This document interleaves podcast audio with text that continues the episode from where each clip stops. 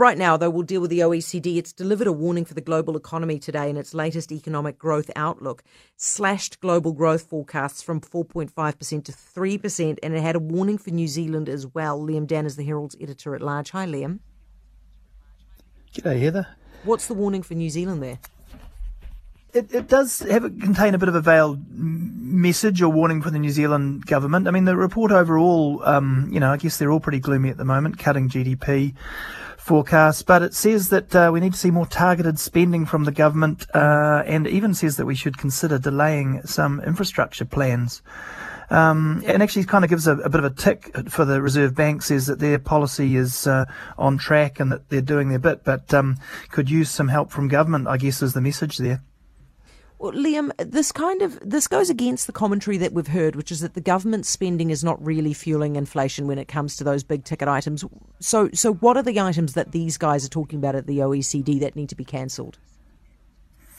I, I, look, I, I, didn't see this. Uh, I don't know that they drilled into the specific policy, and maybe it isn't mm. their thing. But I, I, think it was a reference to the three hundred and fifty dollars, uh, um, and maybe what we're doing with them to, to take the edge off the petrol prices. Because unfortunately, although they, you know, they do help us in the short term, they do tend to be uh, inflationary as well. Um, yeah, I mean, I guess, you know, in terms of that commentary, it's more a case of the degree. So, um, you know, e- even in these reports, this and the World Bank, there's no doubt that um, what's happening with oil prices and supply chains is, is the dominant force uh, in terms of driving global inflation, but we can't do much about it. So, um, therefore the focus goes on what we can control and, and, and I guess that's why they're looking at the domestic spending and, and that's kind of where the debate is. I know when once the uh, party leaders or the finance minister and Chris Luxon get talking they uh, tends to get very black and white but uh, I think it's a matter of degrees and so what they're they're saying is um, in terms of what we can control good whether you know we're tightening monetary policy um, but that the government could probably be doing more what could you actually, I mean, they, they say your assistance needs to be more targeted, but how could you make assistance more targeted when so many people need assistance?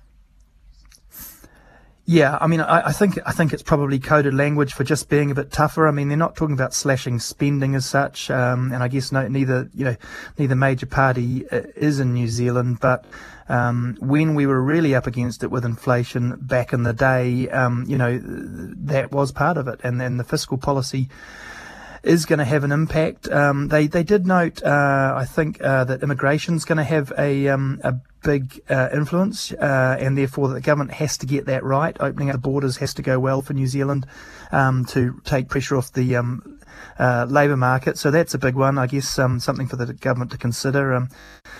And you know they, they, they gave a, a bit of a, a, a tick and a, a, nod to efforts around supermarket prices and, and said get on with that and see what you can do there. But um, you know the reality is it, it is kind of limited. You know while we're facing those big global forces, but uh, again it just comes back to you know you, you you you look to control what you can control. Mm. Liam, thank you for that. Liam Dann, the Herald's editor at large.